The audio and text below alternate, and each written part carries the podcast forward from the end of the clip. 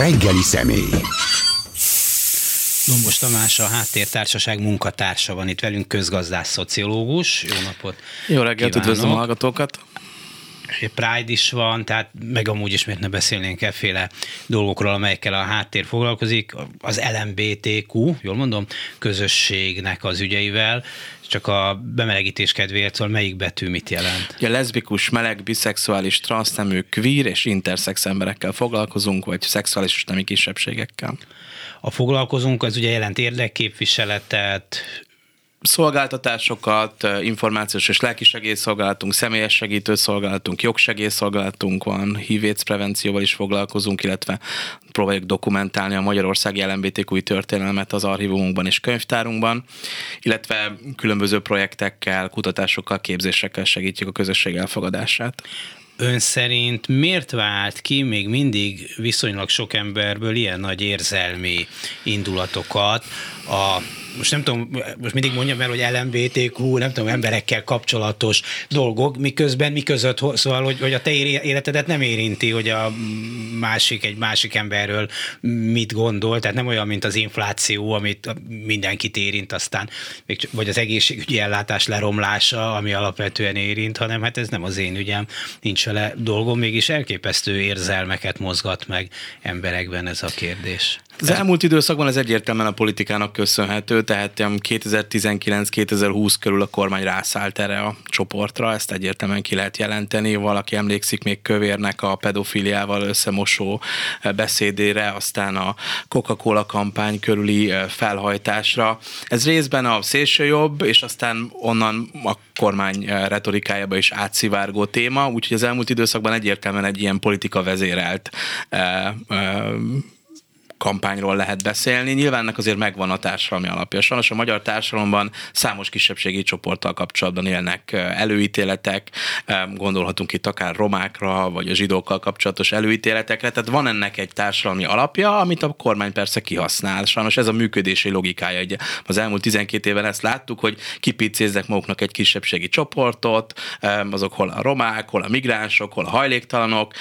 és aztán felépítenek egy ilyen politikai kampányt, hogy na őtőlük kell félni, ők azok, akik itt veszélyeztetik a jövőnket, de majd a kormány jól megvéd eh, minket tőlük, és ez a működési logika, hogy az elmúlt években az LMBTQ emberek ellen irányult. Ilyen könnyű úszítani minket? Hát sajnos igen, és azt látjuk, hogy eh, ha nem is mindenkire, mert azért azt nem lehet mondani, hogy a kormány propaganda hatására, hogy az egész magyar társadalom homofóbbá és transzfóbbá vált, de az biztos, hogy azok, akikben eleve, eleve is voltak ellenérzések, azok felbátorítva érzik magukat arra, uh-huh. hogy eh, ennek most már hangot adjanak, akár agresszív formában is. Néhány hónappal ezelőtt volt a hírekben például, hogy a villamoson kés rántott egy, egy férfi egy leszbikus párra, és aztán a bírósági tárgyaláson azt mondta, hogy hát Orbán Viktor is ezt gondolja erről a témáról. Csak még kése sincs. Hát csak ugye ott nincs kés, de aztán nyilván a, a, a politikai hangzatos szólamok után azok, akik esetleg kevésbé tájékozottak, vagy hát kevésbé képesek az indulataikat visszafogni, azok akár erőszakos támadásba is átfordulhatnak. Szóval semmiképpen nem becsülném le az uszítás veszélyességét, de valóban talán talán az egyik megfogható dolog, amit ön is mondott, hogy hát bizonyos dolgokat nem mondtunk, úgy gondoltuk, hogy nem illik mondani. Lehet, hogy egy csomóan azt gondolták, hogy a romákról, a cigányok, az ugyanaz, a melegekről, a nem tudom kikről, a fehérekről, a kékekről, a őzékről, de nem mond, úgy érezték, hogy és most azt mondják, hogy ó, hát nem, nem, hogy illik kimondani, hát a kormánylapba kinyomtatják minden nap ezeket a szövegeket, akkor én miért nem mondhatnám? Így van, és ezt nem akarom azért eltagadni, hogy, hogy, hogy van ennek egyfajta társadalmi alapja. Tehát a semmire azért a kormány nem tud felépíteni egy, egy propagandát, de az, hogy milyen híreket hoznak le, és ezt szisztematikusan, rendszeresen építik fel ezt a veszélyességi narratívát, itt elsősorban a gyerekekre kiátszó, hogy hát itt a gyerekek lennének veszélyben, és a gyerekeket kellene valahogy megvédeni az LMBTQ emberektől nem az LMBTQ emberek veszélyeztetik a magyarországi gyerekeket, hanem az oktatási hiánya, az Igen. egészségügyi rendszer problémái, vagy egyébként a gyermekvédelmi rendszer teljes szétesettsége. Ugye nem ezekről beszél a kormány, hanem kipicéz magának egy csoportot, és aztán ráhárít minden felelősséget. Azért érdekes ez számomra, mert mondjuk ha a hagyományos kisebbség, ez is jó szó, tehát hogyha mondjuk a nemzeti vagy vallási kisebbségek ellen úszítanak, azok viszonylag zárt csoportok, tehát tudjuk, hogy azokat mondjuk az ütők, és abban mi nem vagyunk benne. Bár ez se teljesen igaz, mert miért ne lehetne mondjuk roma fideszes, vagy akár mi hazánkos, vagy nem tudom micsoda. De ha mondjuk az LMBTQ emberek ellen úszítanak, hát akkor ez köztünk is vannak, mondhatja a Fidesz, hát egyikük másikuk lecsúszik szegény az Eresz csatornán is. Tehát, hogy akkor, akkor azért ez egy nagyobb politikai veszély, hogy mi következik ebből? Hát valóban ugye sokáig azt gondoltuk, hogy talán a mi közösségünket egy ilyen fajta kampány nem fog elérni, pont amiatt, mert azért fideszes politikusok között is vannak kiről közismertebben, kiről kevésbé közismertebb, hogy az embereknek a családtagjai, a rokonaik, a barátaik, ismerőseik között is lehetnek ilyen emberek, és ez talán megvéd bennünket. Tehát úgy tűnik, hogy a, az ominózus eresz lecsúszás után az egyik meghatározó fideszes politikus kiesett, valószínűleg ő neki volt valamilyen visszatartó ereje azért a Fidesz eliten belül, amióta ő már kiesett a Pixisből, eh, hát ilyen eh, vezető fideszes politikusról legalábbis nem lehet ezt tudni, tehát valószínűleg ezek a korlátok, ezek, amik 20-25 éven keresztül itt megvoltak a Fideszben, ezek, ezek leépültek, és akkor ha a politika ezt kívánja, a hatalom megtartásának érdeke ezt kívánja, ha a választási kampány ezt kívánja, és azért ne felejtsük el, hogy itt ez egy a választási kampányra kihegyezett politikai stratégia volt, tehát ugye a gyermekvédelmi népszavazás, ami ugye a, a kormány e, e, indította, vagy kezdeményezte ezt, és ugye a tavalyi választásokkal egy napon tartották ezt a népszavazást. Ez egy jól kidolgozott e, kampánystratégiának a része volt, hogy hogyan e, mozgósítsanak ezzel ezen a téma révén, és egyébként ez nem magyar sajátosság, hát ha valaki visszaemlékszik mondjuk az Egyesült Államokban eh, az ifjabbik George Bush választási kampányaira, ott például az azonos némek házasságával kapcsolatban volt egy ilyen negatív kampány, ugyanígy, ugyanilyen mozgósítási célral, ugyanígy a választásokkal egy időben, tehát van ez, ez egy létező politikai recept, amit hát sajnos a eh, jelenlegi kormányunk eh, követ ha most provokálhatom egy kicsit, hogy azt szokták mondani, hogy na jó, jó, de ez azért van, mert ők provokálnak minket, mert mit kell felvonulgatni, meg mutogatni, meg mondjuk ma mi is provokálunk egy kicsit, mert szivárvány színű képet tettünk ki Miklós barátunk segítségével a Facebookra, szóval, hogy nem, nem kéne mutogatni magukat, hát én sem beszélek arról, hogy kicedek, ő se beszél arról, és akkor nem lesz ez a, a probléma, hogyha ha bekussolnak. Ugye azt látjuk, hogy ha egy társadalomban egy témáról nem beszélünk, akkor a, a különböző előítéletek, amik esetleg megvannak az emberekben, azok teljesen reflektálatlanul maradnak. Nem képesek az emberek. Azt gondolják az emberek, hogy az ő ismerőseik között nincsenek LMBTQ emberek, az ő munkatársaik között nincsenek ilyen emberek, nem a személyes tapasztalatokból, hanem esetleg a médiából értesülnek csak ezekről az információkról. Ezért nagyon fontos az, hogy minél, minél több LMBTQ ember vállalja a magánéletében ezt, a, a családja, a rokonok, az ismerősök körében, és ennek része az is, hogy a, hogy a nyilvánosságban beszéljünk erről a kérdésről. Nyilván, hogyha az LMBTQ embereket nem érné hátrányos megkülönböztetés a jogszabályoktól kezdve egészen a munkavállalás vagy az egészségügyi ellátás beszéljünk. során, akkor, akkor nem kellene erről ennyit beszélni. De sajnos a helyzet az, hogy, hogy jogszabályi szintű hátrányos megkülönböztetés éri az embereket. Itt lehet az elmúlt években visszagondolni arra, hogy milyen eh, negatív eh, eh, jogalkotási lépések történtek, és hát ha megnézzük a, a, a diszkriminációs tapasztalatokat, akkor azt látjuk, hogy az Európai Unión belül bizonyos területeken Magyarországon a legjellemzőbb az elutasítás, például az egészségügyi ellátórendszerben nagyon gyakori az, hogyha valakiről kiderül az, hogy LMBTQ ember, akkor egészen máshogy állnak hozzá, megtagadják az ellátását, szegregálják, arra hivatkozik biztosan az fertőzött. Tehát ilyen történetekkel is sajnos a, a jogsegélyszolgálatunknál találkozunk. Bár megmondom én nagyon sokáig jártam véradásra, és egyszerűen táviratilag behívtak véradásra, és van egy kérdés, és volt egy olyan kérdés, hogy nem tudom, hogy homoszexuális vagyok-e, és akkor kipróbáltam, és beixeltem, és mondták, hogy már is mehetek haza. Igen, és mondtam, ez... hogy, mondom, hogy de, de, de, de, de, hogy jön ez, hogy jön ez, tehát mi közel van dolgozni, ráadásul egy ilyen önbevallásos dolog, tehát az egész értelme nagyjából a semmi feléten, de, de mondom, miért nem? És akkor ugye azt, hát így pironkodtak, de mondták, hogy hát magának nagyon kellene a vére, hát mondom, akkor ezt gondoljuk meg újra, és akkor az, ezzel be is fejeződött a véradó. Igen, ezt szerencsére gondolták, tehát Igen, ez a fajta kizárás, ez megváltozott. Továbbra is természetesen a szexuális kapcsolat, a kockázatos szexuális kapcsolatokat élő embereket, tehát akik rendszeresen partnerüket változtatják, vagy prostituáltakat vesznek igénybe, akkor azokat persze kizárják továbbra is, de, de önmagában azt, az, hogy valaki... azt kell kérdezni, akkor azt kell pontosan, kérdezni, ha erre kíváncsi. Pontosan. Ha ez jelent veszélyt, amúgy nem pontosan. tudom. Hát ugye itt a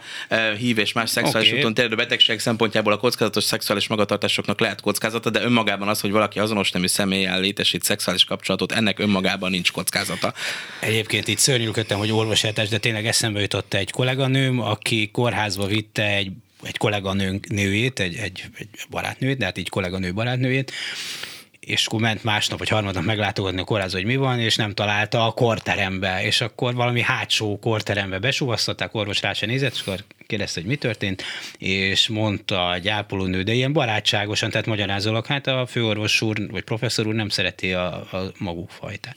Ugye, hogy mi az, hogy maguk fajtát? És miután semmiféle leszbikus kapcsolat nem volt köztük, csak egyszerűen ő vitte el a kórházba, de ebből a, azt a következtetés vonták le, hogy be lehet hajintani a sarokba, aztán amit én nem akartam elinni, de most, hogy így mondja, akkor... Hát sajnos tényleg ezt tapasztaljuk, a kutatások is ezt találják, és a jogsegélyszolgálatunkhoz forduló emberek is azt találják, hogy tényleg a, a széles körű az elutasítás azért. Munkahelyen valakinek egy kicsit is nőiesebb a hangja férfiként, akkor már betöltötték az álláshelyet, köszönjük, nem kérjük.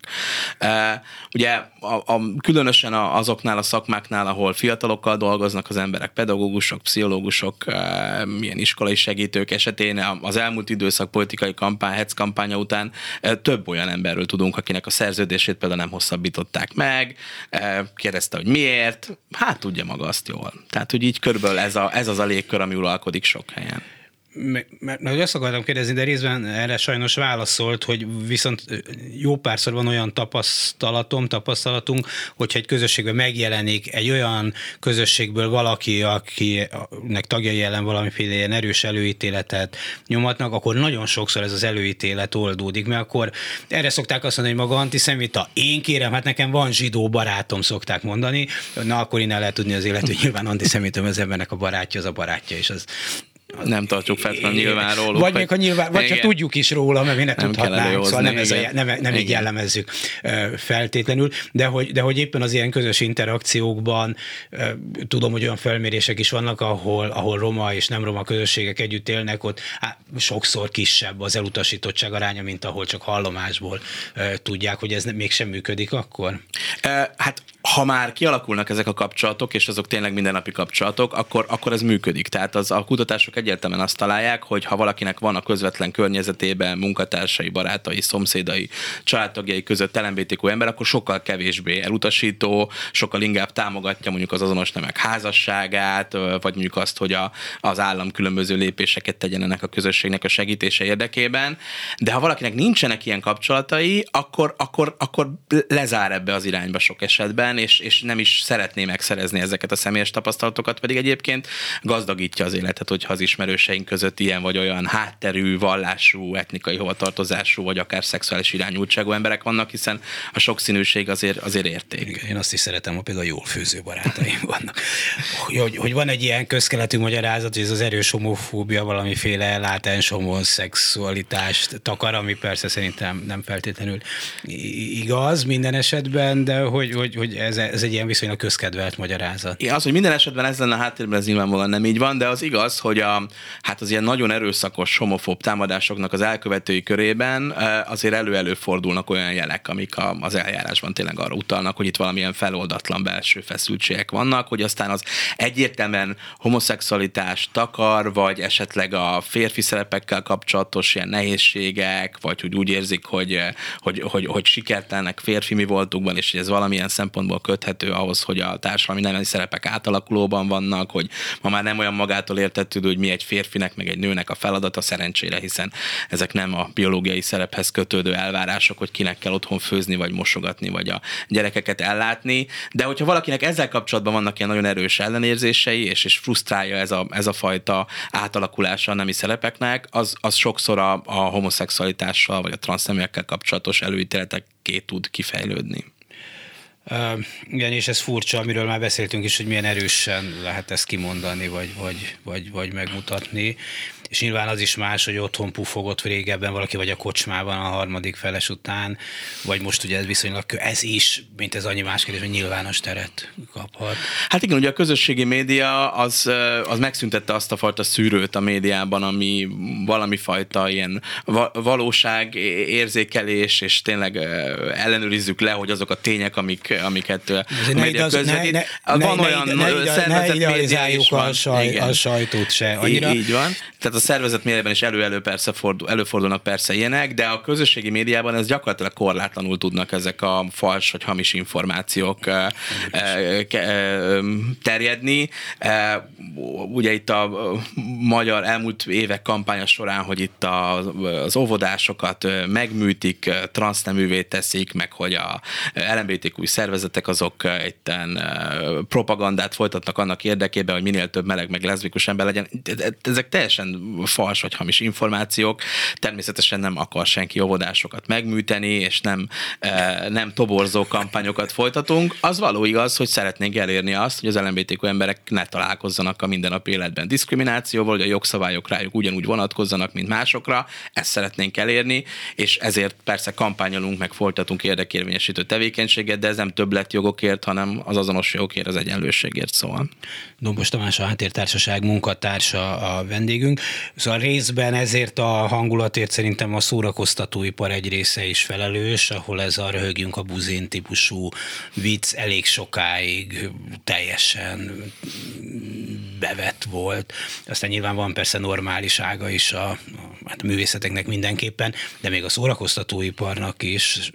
De ugye azt fogták mondani, hogy hát azért milyen az, hogy minden Netflix sorozatban van egy jó fejmeleg, hát éppen ez váltja ki az ellenézést. Ugyanezt eljátszották a apró amerikaiakkal, és a nem tudom én kikkel is. Igen, én mindig azt szoktam mondani, hogy minden kutatás azt mutatja, hogy nagyjából az emberek 5-10 a tartozik az LMBTQ emberek körül, körében. 5-10 százalék, ez nyilván uh, ki mennyire vállalja, meg szóval hogyan definiáljuk ezeket a fogalmakat, ennek kapcsán persze vannak uh, viták, de 5-10 százalék, ez mondja, belegondolunk abba, hogy ha egy sorozatban van 20 szereplő, mondjuk az 5 százalékból kiindulva, akkor a 20 szereplő közül egy, már csak statisztikailag is egynek LMBTQ embernek kellene, egy-kettőnek LMBTQ embernek kellene. Egy sorozatban azért könnyen van 20 szereplő. Igen. Tehát, hogyha ha tényleg egyszerűen csak a statisztikai összefüggéseket nézzük, akkor, akkor, akkor van szerepe ennek a kisebbségi csoportnak is, vagy a legtöbb sorozatban, és akkor még, azt még azért nagyon-nagyon messze vagyunk, hogy minden sorozatban kellene legyen, vagy minden sorozatban szerepelne egy LMBTQ Ugye itt azt szokták mondani, hogy nem tudom, mert tudom, hogy a, az afroamerikaiak szerepeltetésére az amerikai filmekben volt valamiféle, hát nem is jogszabály, de valamiféle megállapodás, vagy, vagy, vagy, vagy, vagy, vagy, vagy, javaslat, de hogy hát ez az erkölcsi nyomás, hogy a buzi lobby már ezt is elérte. Szerintem az egy nagyon fontos dolog, hogy azok a kulturális termékek, amikkel körbevesszük magunkat, azok a társadalmi sokszínűséget bemutassák. Szóval, hogyha ha mindig csak, és egyébként számos szempontból van, van probléma ezekkel a termékekkel, tehát e, már csak olyan szempontból is, hogy mondjuk nemileg mennyire sokszínűek ezek a sorozatok, vagy a, a, ezek a termékek, mondjuk a filmek, hát egészen abszurd, hogy mondjuk a, a, a meghatározó hollywoodi filmekben a nők mennyire kicsi szerepet játszanak, hogy kik a, kik a főhősök. A főhősök szinte mindig férfiak, és a nők, ha meg is jelennek egy ilyen teljesen e, másodlagos helyzet, helyzetben ugye a főhős szerelme, valami kis romantikus mm, jó, de, Julia, de Julia Robertsra én mégis jobban emlékszem, é, mint az összes többi szereplőre. És aztán persze ez alól is vannak kivételek, de mégis a, a statisztika az azt mutatja, hogy, hogy valahogy egy ilyen nagyon fér, férfi központú például ez a hollywoodi eh, filmes még világ, mind, és az még, elmúlt, mindig, még, mindig, még mindig, és ez persze, persze azért az elmúlt időszakban azért jelentős változások eh, voltak etéren, tehát tényleg megjelentek ezek a női szempontú, vagy női főszereplő vagy női szereplős sorozatok, filmek, de, de önmagában az, hogy, hogy, a, hogy, a, hogy ezek a termékek, ezek a kulturális alkotások, ezek ezt a fajta társadalmi sokszínűséget megmutatják, és törek, törekszenek arra, hogy, hogy, hogy mindenféle társadalmi csoportból kikerülő szereplő bekerüljön, ez szerintem egy pozitív és üdvözlendő dolog, és az is egy pozitív és üdvözlendő dolog lenne, hogyha ezek a különböző karakterek, ezek nem egysíkúak lennének, hanem sokszínűek. Tehát az valóban probléma, hogyha, de egyébként nem ez a helyzet, hogyha az LMBTQ karakterek azok mindig a lehető legpozitívabb és a világot megváltó szereplők lennének, hanem nyilván a maguk hibáival, problémáival együtt sokszínű és, és több rétegű szereplőket kellene bemutatni, és azért szerintem erre is egyre inkább van, van törekvés, és, és vannak is jó példák arra, hogy hogyan lehet komplex módon LMBTQ figurákat bemutatni. Ugyanek van értelme, talán egy barátom mindig azt a példát hozza erre föl, hogy mit gondolunk az indiánokról, nemes szívűek, bátrak, jó nyomolvasok. Honnan tudjuk? Hát a Vinettúból, mert ugye a legtöbbünk életében nem találkozott egyetlen egy indiánnal se, tehát a személyes élményünk nincs, csak abszolút egy ilyen, ilyen irodalmi élményből romantizáljuk ezt a kapcsolatot. De hát egyébként ott volt például, egy biztos sok ilyen van, de a magyar média, az RTL például a barátok közt, ahol, ahol mindenféle figura volt. Meg szerintem még egy fontos dolog, hogy a BBC irányelveiben szerepel valami olyasmi, hogy a különféle kisebbségek tartozó embereket meg kell mutatni, mint nem kisebbségi emberek. Tehát ott talán azt a példét mondták, hogyha egy buszsofőrrel beszélsz, aki nagy eséllyel indiai, egyébként nem hívott fel arra a figyelmet, hogy ő indiai, ha csak nem az indiai ételekről beszélsz velem, akkor nyilván, hanem mint, mint arról, hogy nagy a forgalom Londonban, akkor mutass meg egy indiai sofőrt, de nem kell különösebben ezt hangsúlyozni, hogy, hogy a sofőr indiai. Igen, ugye itt a reprezentáció szempontjából azért az LMBTQ csoport elég nehéz, hiszen nincs ráírva az emberre, tehát hogy LMBTQ embert úgy megmutatni, hogy egyébként nem mondjuk el ja, róla, persze. hogy ez a csoport az egy kicsit nehéz, de ettől még erre is, erre is vannak Igen, hát ez egy példák. más, persze, persze, ez egy más probléma, teljesen igaz, ez, ez így, igen, igen, igen hogy az is kérdés, hogy azokba, akikbe bármilyen okból ilyen, mondjuk azt most egyszerűséggel, ha megengedi, hogy homofóbia szorult, hogy, hogy mit lehet mondani, mert azt, hogy hát jaj, jaj, ne legyél ilyen, ne legyél ilyen, ne legyél ilyen, ez láthatóan nem ér semmit. Azt mondja, hogy hülyeség, amit beszélsz, mert hát ki akarja, szóval nem, nem, nem, nem változnak meg a gyerekek nem identitásai attól, hogy egy mesekönyvben arról olvasnak, hogy valakinek két apukája van. Megjegyzem, amikor ezt a mesekönyvet olvasom, hogy észre sem, hogy a rajzba szerepel, én észre sem vettem a, a dolgot. Tehát nyilván, ha nagyon figyelek rá, akkor észreveszem, de, de, hogy, de hogy úgy átsiklottam fölötte, hogy ez, mert hogy ez nem volt ki jelentős a, a, a, a, a dologba. Szóval, hogy ez is egy ilyen furcsa része ennek. Hát nehéz, ugye azokkal, akiknek nagyon meggyőződéses homofóbok vagy transzfóbok, nyilván velük azért nagyon nehéz mit kezdeni, és ilyen szokás is erre mondani, hogy hát akik, aki már felnőtt korában megrögzötten homofób vagy transzfób, azzal nehéz tényleg mit kezdeni. Ezért is fontos egyébként, hogy ezekkel a kérdésekkel foglalkozunk viszonylag hamar is már. És ez persze nem azt jelenti, hogy a, a, mit a kormány néha sugal, hogy itten szexuális aktusok nyílt ábrázolását kellene tizenéves fiataloknak mutogatni. Természetesen nem erről van szó. Arról, hogy azt megmutatni, hogy vannak emberek, akik azonos nemű személyek iránt éreznek vonzalmat, velük szeretnék az életüket leélni, Ugyanúgy, ahogy nem a, a heteroszexuális, nem a heteroszexualitás ilyen explicit megnyilvánulása az, hogy hamupipőke megtalálja a, herceget, ez sem arról szól, hogy Ó, a szexuális az egy, az egy nagyon kínos történet, mert ott egy halott lánymal kezdte, a jól jó, jó, jó, Szóval vannak ezek a tör, mesékbe a dolgok, hogyha megnézzük, meg a hét törpe, valóban. Szóval azért ezekben elég súlyos szexuális utalások vannak. Tehát szerintem a szülők már a régi időkben is ott röhögtek magukba, amikor a gyereknek olvasnánk. Több rétegűek ezek a mesék sok szólva. szempontból. De, de, de mindig is az, sos, tehát soha nem azt mondtuk, hogy itt tényleg a, a, a, a az óvodásoknak, vagy a, vagy a tizenéves fiataloknak itt nyílt szexuális aktusokat kellene mutogatni, hanem arról, hogy az életkornak megfelelően, és azért egy 13-14 éves fiatal azért, aki egyébként szintén tudjuk a kutatásokból már, már simán a szexuális érésnek olyan fázisában van, hogy bizony-bizony már a saját szexuális vágyaival találkozik, és százezer óra pornófilmet nézett meg az Pornófilmet néz, belekezd akkor adott esetben szexuális kapcsolatokba, de nincs tisztában azzal, hogy annak mi a következménye, és akkor itt a nem kívánt terhességektől kezdve a szexuális úton terjedő betegségek, ezek, ha ezekről nem beszélgetünk a, a fiatalokkal, akkor teljesen magukra vannak hagyva, az interneten olvasnak össze-vissza ezt-azt, vagy helyes az, az információ, vagy nem. Tehát az iskolai szexuális nevelés ilyen szempontból kulcsfontosságú lenne, és egyébként a ugye gyermekvédelminek nevezett törvény az nem csak az LMBTQ emberekkel kapcsolatos iskolai tájékoztatást nehezítették, vagy lehetetlenítették el, hanem a klasszikus szexuális nevelést is, hiszen a pedagógusok sok esetben erre nincsenek felkészítve, külső szakértőket, szervezeteket vontak be, akik szexuális nevelést végeztek az iskolában. Ma erre már nincs lehetőségük, hiszen a törvény azt mondja, hogy csak a külön regisztráció, tehát ilyen állami nyilvántartásba vett szakértők mehetnek el iskolákba a szexualitás témájáról beszélni, és ezt a regisztrációs rendszert a mai napig, tehát a jogszabály elfogadása után két évvel még mindig nem hozták létre. Jaj, tehát ma rossz. jelenleg nem Jaj, lehet az iskolában külső szakértőknek semmilyen szexuális neveléssel kapcsolatos dolgot végezni. Elvileg persze az iskolai eh, nővér vagy a, vagy a pedagógusok, akik ott dolgoznak az iskolában, csinálhatják ezt, de ők meg nincsenek erre felkészítve, nem kapnak megfelelő felkészítést, és hát azzal találkoznak, hogy hát kine, ha megpróbálkoznak ezzel a témával, akkor megfelelő módszertani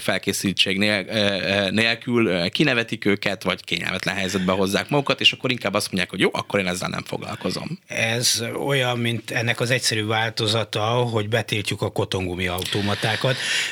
mert, mert nem tudom, mert, mert, mert, mert csak gyermeknemzés céljából. Ugye tudjuk, hogy a világ nem így működik, egyáltalán nem, tehát hozunk egy, lit- egy, egy pusztán ilyen ideológiai baromságból, megnehezítjük emberek életét, veszélynek tesszük, ilyen nem kívánt terség, fertőzések, egyéb baromságok vannak, miközben egyébként Rómában látom, hogy szerintem ott Vatikán alsón is vannak, ahogy néztem, például a ilyen kotonautomaták, aztán mégis elég jól egzisztál ott a Vatikán mellettem. Igen, szóval az a, az a, ez a homokba fejed dugós mentalitás, hogy ha nem beszélünk róla, akkor nincs, ez, ez nem működik. Nem működik, és e, hát különösen az internet korában aztán végképp nem működik, és sajnos a helyzet az, hogy, hogy az interneten viszont tényleg bármiféle információhoz az emberek hozzáférnek, mindenféle ellenőrzés nélkül, sok esetben azt látjuk, hogy a, a közösségi médiában a hülyességek terjednek ilyen tekintetben is, hogy mondjuk különböző, hogyan lehet védekezni, mondjuk szexuális úton terjedő betegségek ellen. Az, az már az ifjúsági magazinban is közismert volt, hogy fürödtem egy kádban, ahol egy fiú önkelített, terhes lettem el, terhes lehetek tőle, és az volt a válasz, hogy terhesnek lehet, hogy terhes, de nem biztos, hogy, de valószínűleg nem attól. Vagy biztos, hogy nem attól. Úgyhogy itt tényleg a, a, a, a nyílt párbeszéd az, az nagyon fontos, és mi azt mindig hangsúlyozzuk az életkornak megfelelően. Ja, itt van még egy dolog, hogy azért azt mondja, hogy a közösség 5-10 százaléka érintett ebben a dologban, hogy hogyan, egyrészt valaki hogyan jön rá maga, másrészt hogyan mondja ezt el a közösségének, a szüleinek, a barátainak, hogy ezt most kínos elmondani, vagy nem kínos, vagy majd rájönnek, vagy ne beszéljünk róla. Tehát látom, hogy, hogy, hogy ez egy nagyon-nagyon nehéz dolog. Attól ő még olyan, hogy nem mondja el, csak, csak hát, hát nagyon rossz neki, és akkor ha elmondja hogyan, és akkor szerintem az is kérdés, hogy mondjuk a szülei, a barátai, ezért hogy, hogy rea- hát nem baj, azért szeretünk, mondtam én egyszer egy barátomnak, és éreztem, hogy nem találtam el igazán a jó választ. Tehát, hogy, hogy, hogy a, a,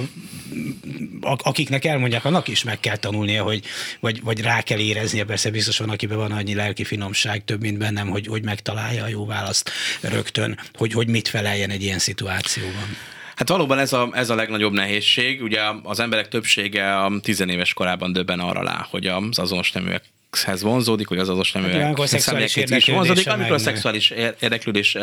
elindul, és nagyon sok LMBTQ fiatal teljesen magára van ezzel a kérdéssel hagyva. Tehát nincs az ismerősei körében olyan, akivel ezt meg tudná beszélni, nem azt érzi az iskolában, hogy, hogy ebben akár valamelyik pedagógusával, vagy mondjuk az iskolapszichológussal, ha van, meg ráér, mert nagyon kis óraszámban dolgoznak, Meg hogy vele megbi- ezt meg, meg megbízik beszélni, benne, meg, meg, meg, meg hát megbízik ebben, és amikor egy ilyen politikai ka- hetz kampány zajlik, amikor arról beszélünk, hogy ez a, hogy ez a téma ez, ez veszélyes a kiskorúakra, akkor az nyilván egy olyan stigmát ad erre a témára, hogy, hogy nem meri az a kamasz eh, előhozni ezt a témát eh, semmilyen közegben. Azért szerencsére azt látjuk, hogy, hogy ma már eh, nyilván nem függetlenül az, az internettől, meg mindenféle mástól, azért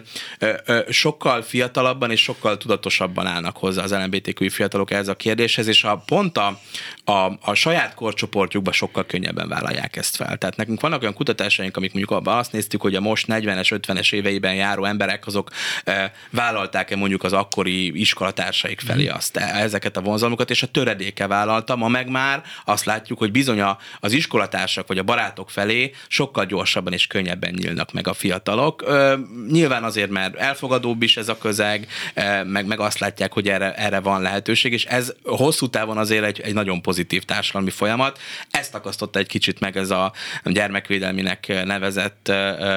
cenzúra törvény. Nyilván a nehézség az az, hogy, hogy a, a, a kortárs csoport felé meg tud nyílni, de a pedagógusok, a segítő szakemberek felé nem már, pedig hogyha valakinek nagyon komoly lelki válságot okoz, amikor erre rádöbben, és, és azért ez tud nagyon komoly lelki válságot okozni, különösen, hogyha mondjuk valaki vallásos vagy elutasító családból jön, akkor ez különösen nehéz. Ő számukra a kulcskérdés lenne, hogy valamilyen támogató szakemberhez is tudjanak fordulni, és ez ma szinte lehetetlen. Igen, bár azon gondolkoztam közben, hogy azért a legtöbben talán a heteroszexuális kapcsolataikat sem az iskolában akarják feltétlenül megvitatni, és a lelki problémáikra, amik nyilván vannak, meg, meg a gyakorlati szexuális sem feltétlenül ott akarnak, de ez részben persze ebből a bizalmatlan viszonyból van, amiről beszéltünk. Abszolút, és nyilván nem eh, feltétlenül egy, eh, nem tudom, földrajz vagy egy történelem szakos tanának a feladata ez, de hogy legyenek olyan megbízható emberek az iskolában, akikkel bármilyen problémáról, ami valakinek adódik, azért mégis az iskola iskolában töltjük a, a fiatalkorunk jelentős részét. Eh, eh, az, az az az intézményrendszer, ami, ami ott van a gyerek körül, ami körülveszi, ami egyébként tapasztalja azt, vagy látja azt, hogyha a gyerekkel valamilyen probléma van, hiszen ez általában azért a magatartásban, vagy a tanulmányi eredményekben is megmutatkozik, tehát az iskola tudna erre valahogy reagálni, ha lenne rendes iskolai szociális munka, meg iskola, iskolai pszichológia, eh, tanácsadás, ami egyébként ma már minden óra... normális országban, nem fizika órán kell természetesen Igen, beszélni. Igen, hogy fizika tanár sincs már rendes rengeteg iskola semmi, tehát, semmi. Ne, ne tehát az oktatás az úgy, ahogy van, válságban van, tehát innentől kezdve persze milyen mit, plusz mit terheket lehet még Igen. az iskolára tenni, ez egy, ez egy kérdéses dolog, de, de ez, is egy, ez is egy tünete az oktatási rendszer válságának, hogy nehezen tud kezd, mit kezdeni azokkal a fiatalokkal, akik valamilyen válságban vannak, és ez nem feltétlenül az LMBTQ létből adódik, ez lehet egy családi konfliktus otthon,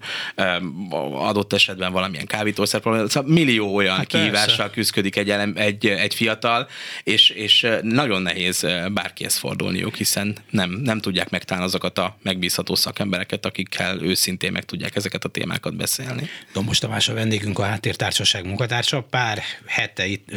a népszerű nevén Lady Dömperrel beszélgettünk, és valahogy szóba hoztam neki, hogy hát már a 20 évvel ezelőtt is milyen trendi dolog volt ilyen úgynevezett melegbárokba járni. Ugye nem, nem csak melegek, hanem ezek ilyen nagyon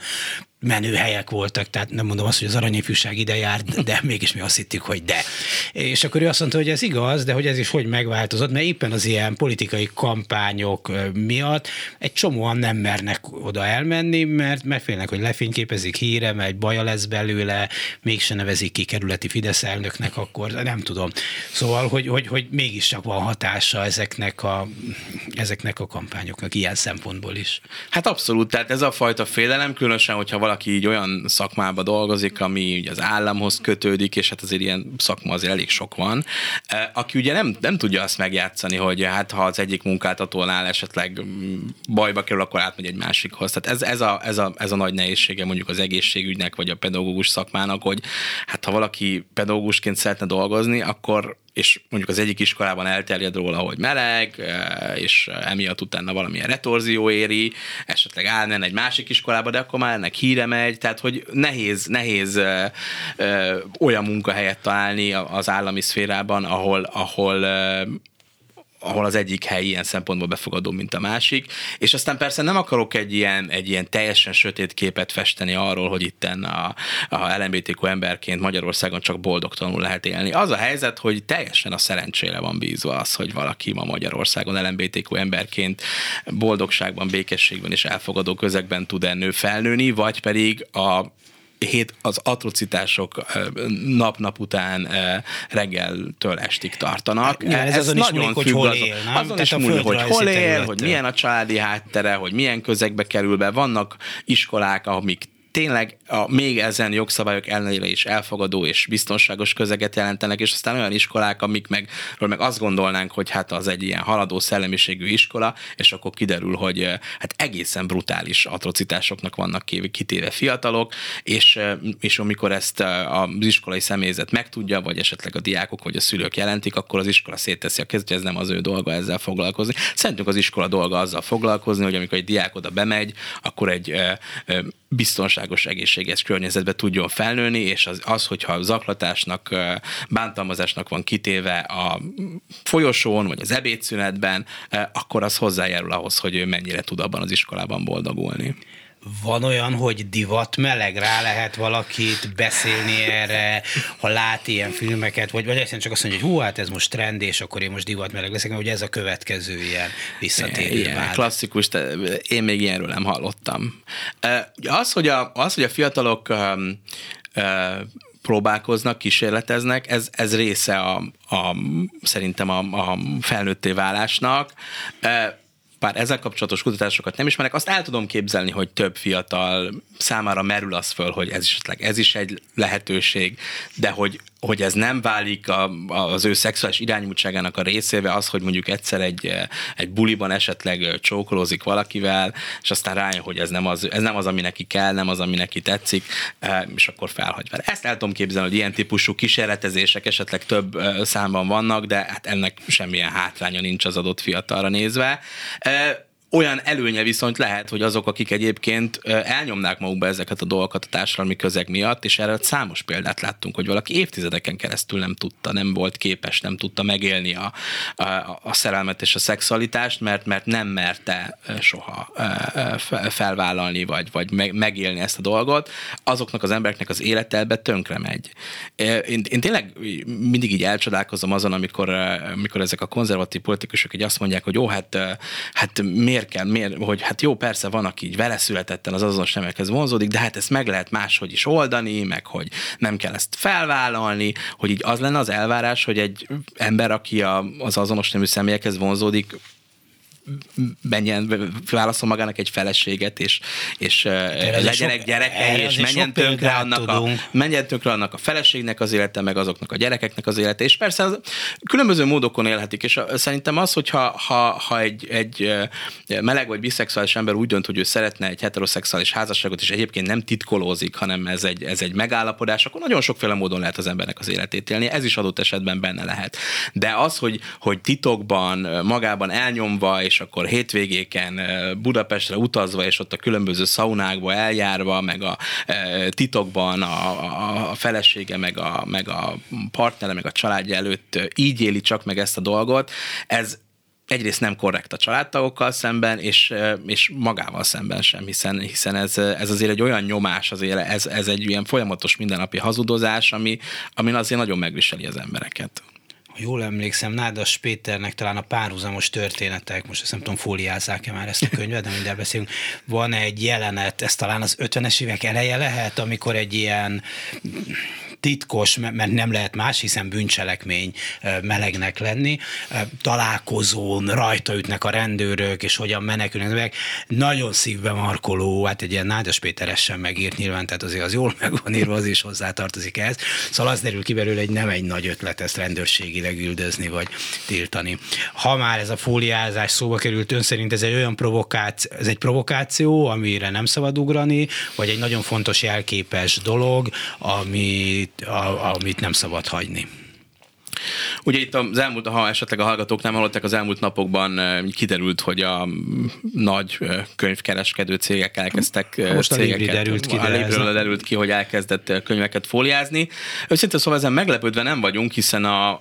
2000, az elfogadott gyermekvédelmi törvényt követően elfogadott kormányrendelet, ez a kereskedelemről szóló, vagy kereskedelem végzésnek feltételéről szóló kormányrendelet, valóban van egy ilyen szabály, hogy a homoszexualitást és a transzneműséget bemutató vagy népszerűsítő gyermekeknek szóló kiadványokat. Akkor azokat, megmenekült. E, azokat e, be kell fóliázni, hogy miért, csak a gyerekeknek szólt, azt nem teljesen értem. Tehát, hogy egy fiatal bemegy egy boltba, akkor a gyerekeknek szóló könyv, ami egyébként valószínűleg életkornak megfelelő módon beszél ezekről a témákról, azt nem tud, abban nem tud belelapozni, de az esetleg e, e, hát a szexualitás nyíltan ábrázoló felnőtteknek szóló tartalom, abba bele tud lapozni, mert azt, azt nem kell befóliázni, tehát egészen abszurd a szabályozás. Sajnálom, mert én már régóta gondolkozom arról, amikor Janus Pannonius verseit befóliázzák, és ilyenkor a farcicerézésről egy gyönyörű szép lambikus jelzése van. A farcicerézésről szóló sorait szoktam idézni, de akkor ezek szerint, ha Janus Pannonius nem gyerekverseket ír, zárójel, katolikus püspök, zárójel, akkor a farcicerézés mehet tovább irodalmilag. E, úgyhogy, úgyhogy ez a, legalábbis ez a fóliázási szabály, ez így szól. E, azt se teljesen értem, hogy ha egyszer a ha emlékszünk vissza még a, a Meseország mindenki könyv kapcsán, ugye az első ilyen fogyasztóvédelmi eljárás az az volt a, ott az volt a problémája a fogyasztóvédelemnek, hogy hát a, a, a potenciális vásárló az nem tud tájékozódni arról, hogy mi ennek a könyvnek a tartalma, mert nincs a borítójára ráírva, hogy ez a hagyományosnál eltérő nemi szerepeket tartalmaz. Na most, ha be van fóliázva egy könyv, akkor végképp nem tud meggyőződni erről, hogy mi annak a tartalma, tehát még belelapozni se tud. Tehát tényleg a, a, a fogyasztó tájékozott döntését se segíti az, hogy egyébként egy átlátszó fóliával be van az a könyv. Ezért kérdezem, hogy ez egy, mert nincs értelme, én azt lát, tehát, hogy, hogy ez egy olyan provoká, ez egy provokáció, de egy olyan, amire ugrani kell, vagy olyan provokáció, amire legyinteni, és mi nem ugrunk Hát legyinteni nem, szerintem legyinteni nem kell, mert, mert azért ez mégiscsak stigmatizálja ezeket a könyveket, hogy akkor itt ezeket ilyen különböző fóliákba kell. Meg hát ugye nem is egyébként a fóliázás az, ami az igazán problémás, hanem azt is látjuk, hogy, hogy elkezdték ezeket a könyveket, és ez nem most kezdődött, hanem, hanem sajnos már a, a jogszabály elfogadás után azonnal elrejteni. Tehát vannak könyvesboltok, ahol ugyan forgalmazzák, de mondjuk kifejezetten a pult alól kell kérni. Tehát tényleg, mint az ilyen ö, ö, ö, szocialista cenzúra alatt, hogy úgy mindenki tudja, hogy vannak ezek a kiadványok, de hát azért olyan nagyon a kirakatban ne tegyük ezt. Tehát vannak helyek, ahol konkrétan ezeket a kiadványokat kifejezetten az eladótól kell kérni, vagy esetleg a boltban olyan helyre helyezik, ahol teljesen más tartalmak közé rakják, mert, mert véletlenül se legyen az ifjúsági oldalom között, hogy véletlenül se legyen a társadalom között, hanem elteszik valami egészen másik helyre, az ember legyen a talpán, aki megtalálja a boltban. Egy barátom mesélte még jó pár évvel ezelőtt, hogy a belga zenekarnak a Buzia vagy című lemezét akarta megvenni, meg akkor, vagy CD-jét, még akkor ez egy létező műfaj volt, hogy CD, de hát olyan kínos ezt megkérdezni, és felírta egy cettire, és odaadta egy eladónak aki nem ismerte ezt a lemezt, és hát kicsit megrökönyödött a kérdés hallatán, de aztán tisztázták, hogy, hogy, hogy belga zenekar. Hát lesznek bajok, mert például itt van ez a Mici Mackó. Ugye Mici a neve, és azt kérdezi Robert Gida, hát nem fiú, azt hittem fiú. Szóval azért, azért nagyon alaposan át kell nézni a világirodalmat. Hát abszolút, és Nyári Krisztián e- e- erre utalt már a kezdetektől fogva, hogy hát ha megnézzük tulajdonképpen, és különösen ugye itt a, a, a rendelkezésben számos dolog van, nem csak a homoszexualitás és a transzneműség ábrázolása tilos, hanem a hát öncélúnak nevezett szexualitás, hogy mi az öncélú szexualitás, az, ami nem a gyermeknevelés szolgálja, hát akkor a világirodalom nagy részét kidobhatjuk innentől kezdve, hiszen a, a, a szerelem és a szexualitás azért egy olyan emberi tapasztalat, ami számos műben megjelenik. Ad abszurdum, a Biblia is teli van olyan utalásokkal, ami Új, a, a szexuális magatartások egyébként. Hogy azért Szodoma és Gomorránál mond, most akkor, akkor innentől kezdve a, nem, nem tudom, a fiataloknak, fiataloknak szóló nem, Bibliát nem. akkor be kell csomagolni hát szintén, biztos, szóval hogy, hogy, egészen, hogy, egészen biztos, abszurd hogy, eredményekre vezet ez Biztos, a hogy van erre átért. Én, én egy időben sokat olvastam annak a Tutti Hamér nevű katolikus papnak az írását, ami a szexuális nevelésről szólt a 30-as években. Mondjuk azt megfogadták, onnan nyilván kihal az emberiség. Ugye ön a háttér társaságnak a, a munkatárs, és a háttér társaságnak van egy nagy listája azokról a könyvekről, filmekről, alkotás, műalkot, művészeti alkotásokról, műalkotásokról, amelyek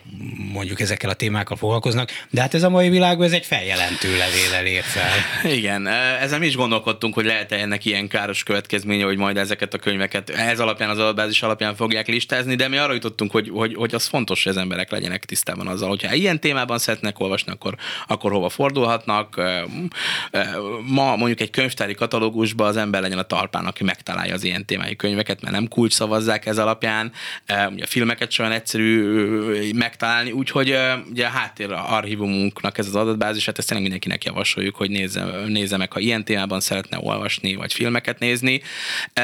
Egyelőre nem tudunk arról, hogy ezt ilyen fajta, ilyen cenzorlistaként használnák, inkább a pozitív visszajelzéseket halljuk, hogy milyen jó, hogy, hogy végre van egy olyan hely, ahol, ahol megtalálom azokat a könyveket, filmeket, amik ezzel a témával foglalkoznak. Igen, bár lehet, hogy azért elég sokan jó filmeket, jó könyveket keresnek, és mindenféle figurák lehetnek benne, hát ez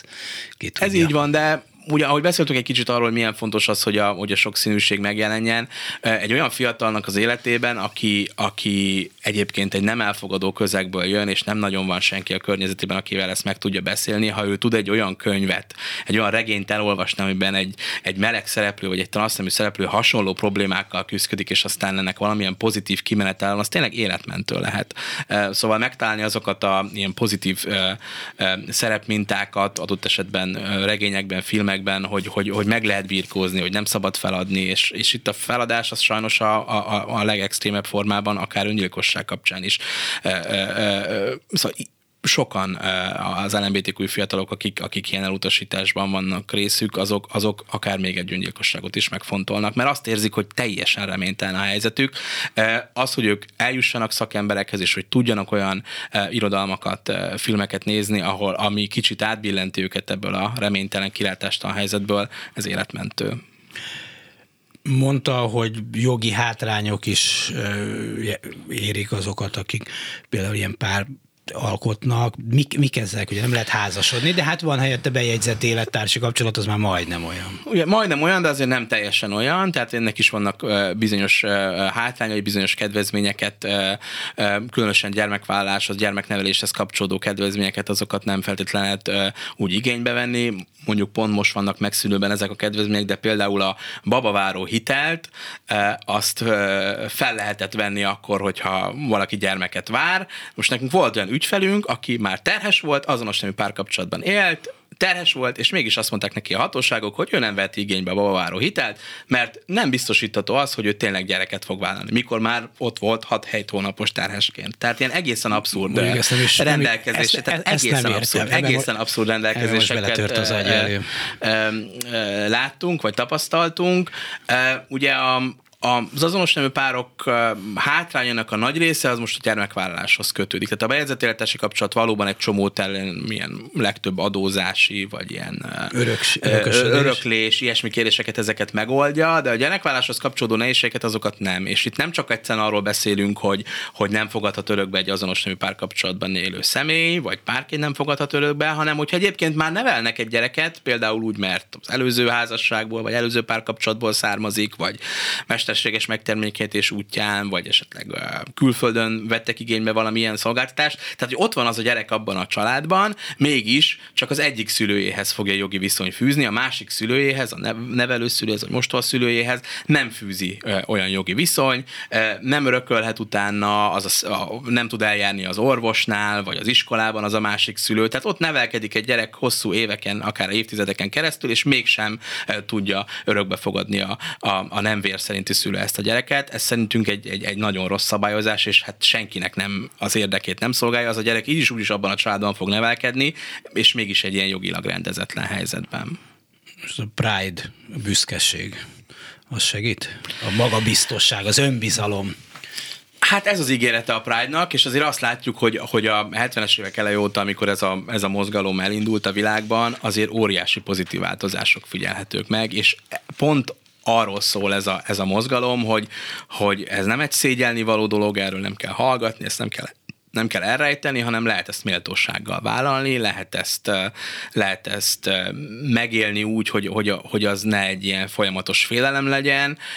Ugye pride, büszkeség, az a, az a, az a szégyennek a tagadása, a szégyenérzet tagadása, és a homoszexualitás társadalmi kontrollja az, nagyon sok esetben a szégyenérzet kialakításán alakul. Tehát, hogy így úgy, úgy kontrollálta a társadalom, ez valami bűnös dolog, ez valami, amit el kell rejteni, ami, ami, amiről véletlenül sem szabad senkinek tudnia, hogy ezt próbálja ellenpontozni ez a, a Pride felvonulás, ami egyben egy politikai demonstráció is, azért ezt se felejtsük el, azért nagyon nem mindegy az, hogy egy közösség meg tudja magát mutatni, akár politikailag is, és az, hogy, egy, hogy évről évre most már 30-40 ezer ember elmegy és, és kiáll a Pride-ér, azért ez egyfajta erőt is mutat és nem véletlen, hogy, hogy azokban az országokban, ahol, ahol még ennél is sokkal többen el tudnak menni, ma már nem, nem tudják azt megtenni a, akár a jobboldali vagy konzervatív politikusok se, hogy olyan fajta homofób és transzfób szólamokat ejtsenek meg, mint amit Magyarországon ez a kormány megtesz. Nyilván van még hova fejlődni, lehetne a Pride Magyarországon is nagyobb, de azért azt lehet mondani, hogy ilyen közép-kelet-európai összehasonlításban azért ez egy kifejezetten nagy és sikeres Pride-nak számít ez a budapesti ami egyszerre mondom politikai demonstráció, és egyszerre egy, egy, egy lehetőség arra, hogy emberek találkozzanak egymásnak, egymással, hogy, hogy, hogy tényleg barát, barátokként vagy közösségként így azok, akik a közösséghez tartoznak, vagy akik támogatják ezt a közösséget, ők, ők, ők találkozzanak és beszélgessenek, és együtt töltsenek egy délutánt e héten szombaton. Akkor érezzék jól magukat. Dombos Tamás közgazdás, szociológusa, háttértársaságügyivője volt a vendégük. Köszönöm szépen a figyelmüket, mint egy szolgálati közleményként hagyj jegyezzem meg, hogy holnap délelőtt tízkor is én fogok önökkel találkozni. Két vendégem lesz az ötösben, Szűcs Miklós festőművész és Sodró Eliza színművész, úgyhogy holnap délelőtt tíztől tehát Szűcs Miklós és Sodró Eliza lesz itt, ha minden jól megy a Klubrádióba. A mai műsor elkészítésében munkatársaim voltak Král Kevin, Lantai Miklós, Simon Erika, és itt a stúdióban Pálinkás Huan, Pálinkás János és a szerkesztő Korpás Krisztina volt. Dési Jánost hallották. A viszont hallásra.